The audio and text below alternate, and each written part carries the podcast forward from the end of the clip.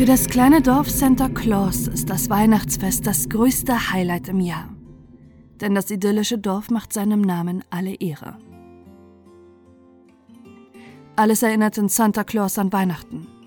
Auch im Sommer stehen überall Weihnachtsmänner. Das Rathaus ist das gesamte Jahr über geschmückt. Vor ihm steht der Briefkasten des Weihnachtsmannes. Die Straßennamen sind an Weihnachten angelehnt und der Titel von Santa Claus ist Die Stadt, die Kinder liebt. Eine Familie, die genauso Kinder liebt wie der Weihnachtsmann, sind die Daniels. Der Postbote Danny lernt 1990 seine zukünftige Frau Kim bei einem Entzugsprogramm kennen. Er ist zu diesem Zeitpunkt Alkoholiker. Sie ist drogenabhängig. Zusammen schaffen sie den Entzug und heiraten nur ein Jahr später. Sie bauen sich gemeinsam ein neues, erfülltes Leben auf. Danny hat eine Tochter aus einer früheren Beziehung. Kim ist bereits dreifache Mutter.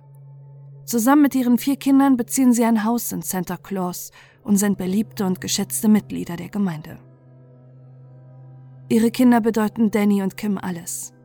Endlich können sie ihnen ein Leben ermöglichen, wie sie es sich immer gewünscht haben. Doch die beiden kennen auch die Schattenseiten des Lebens und wollen deshalb Kindern aus schwierigen Verhältnissen eine geborgene Familie bieten. Zu ihren leiblichen vier Kindern nehmen die Daniels drei Pflegekinder auf, die bei ihnen in der Vorstadt Idylle aufwachsen. Bei den Daniels herrscht immer Trubel. Alle sind willkommen und Danny und Kim lieben es, Zeit mit den Kindern zu verbringen. Das Weihnachtsfest ist in der Familie die wichtigste Zeit im Jahr. Das Haus der Daniels erstrahlt schon Wochen vorher im weihnachtlichen Glanz. Kim liebt es zu schmücken und mit den Kindern Plätzchen zu backen. Doch diese Idylle wird im Dezember 1997 zerstört.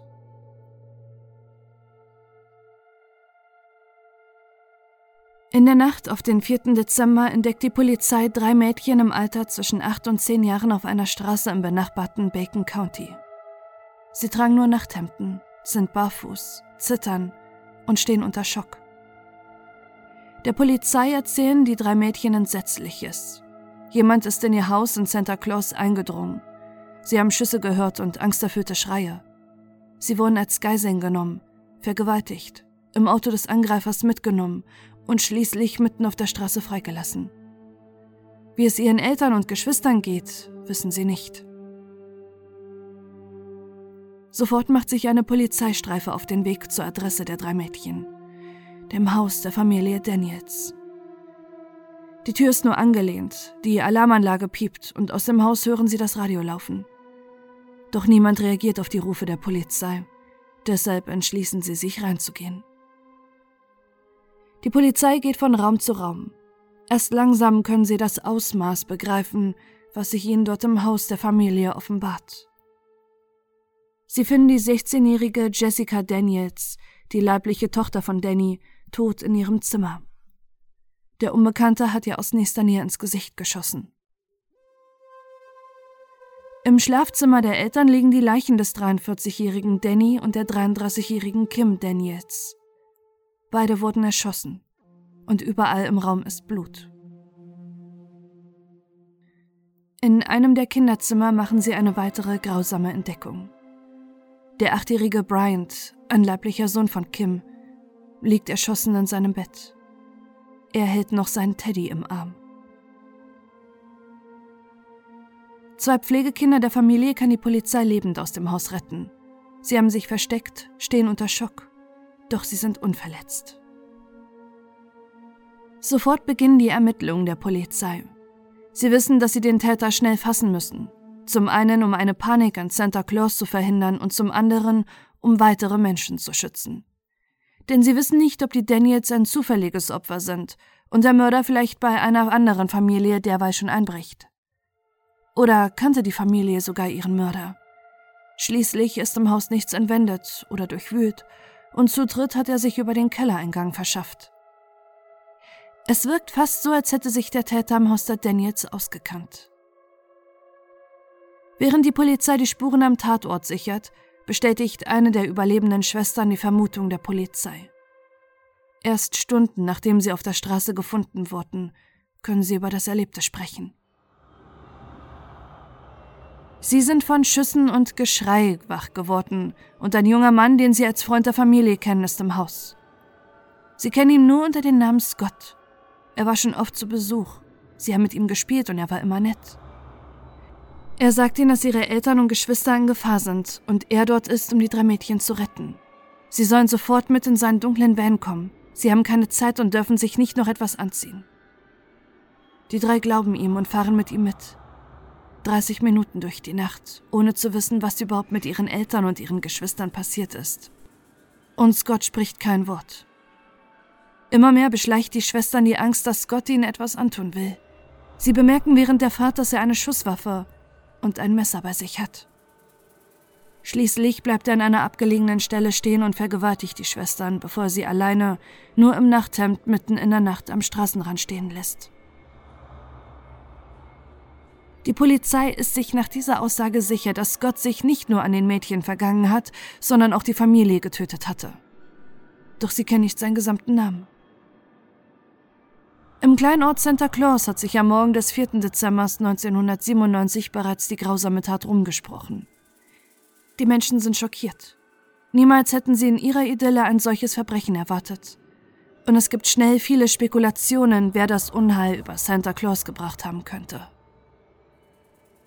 Währenddessen befragt die Polizei die Nachbarschaft, ob sie einen Scott kennen, der mit der Familie Daniels befreundet ist. Sie müssen nicht lange suchen, bevor ihnen jemand bestätigen kann, wer der Unbekannte ist. Der 20-jährige Jerry Scott Heidler, der Bruder eines Pflegekindes, das bei Danny und Kim vor einigen Jahren gelebt hat. Mit seiner Mutter hatten die Daniels oft Ärger, da Kim aber viel Wert darauf legt, dass die Pflegekinder auch Zeit mit ihren leiblichen Eltern verbringen, erlaubt sie ihr, ihren Sohn Scott mit zu den Daniels zu nehmen. Doch nach einigen Treffen merken sie, dass Scott ein großes Interesse an der erst 16-jährigen Jessica hat. Deshalb verbieten sie dem 20-jährigen den Umgang mit ihren Kindern.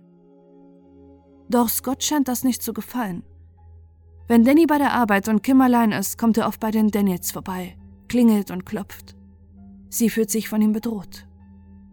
Danny erwischt ihn einmal, wie er erneut vor dem Haus der Daniels wartet und macht ihm deutlich, dass seine Familie nichts mehr mit ihm zu tun haben will.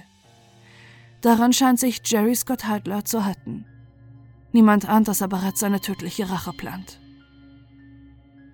Noch am 4. Dezember 1997 wird eine groß angelegte Fahndung nach Jerry Scott Heidler eingeleitet. Im Haus von ihm und seiner Mutter scheint niemand zu sein, Deshalb werden Straßensperren und Kontrollen eingerichtet. Trotzdem observiert die Polizei auch weiterhin das Haus der Heidlers. Und sie haben Glück. Nach Stunden kommt Scott selbst raus. Er scheint sich in Sicherheit zu fühlen. Nach seiner Festnahme gesteht er die Morde. Er hatte sich in der Nacht auf den 4. Dezember ins Haus der Daniels geschlichen und im Bad versteckt, um Jessica abzupassen. Er will sie entführen. Als Jessica sich lautstark gegen den Angriff wehrt, greift Jerry Scott zur Waffe. Er schießt Jessica sowie ihren Bruder und ihre Eltern im Schlaf, bevor er mit den drei weiteren Schwestern flüchtet. Während Jerry Scott Hadler auf seinen Prozess wartet, findet noch vor Weihnachten die Beisetzung der Familie statt. Die überlebenden Geschwister sitzen in der ersten Reihe der Kirche unter Polizeischutz, die sie vor der Presse abschirmen. Und ganz Santa Claus nimmt an der Trauerfeier teil. Es ist ein Verbrechen, das die weihnachtliche Idylle des kleinen Ortes für immer zerstört hat.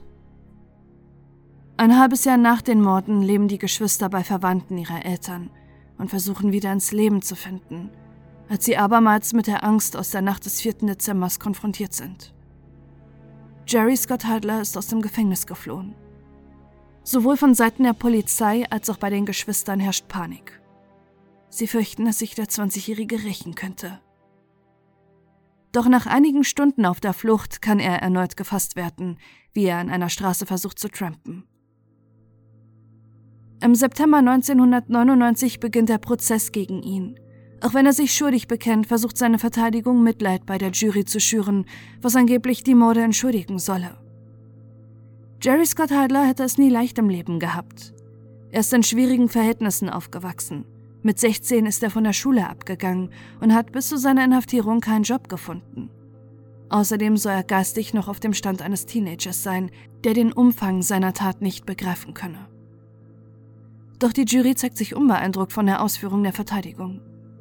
Jerry Scott Hadler wird wegen vierfachen Mordes, dreifacher Entführung mit Körperverletzung, Vergewaltigung, Kindesmissbrauch und Einbruch zum Tode verurteilt. Bis heute wartet er auf die Vollstreckung der Strafe.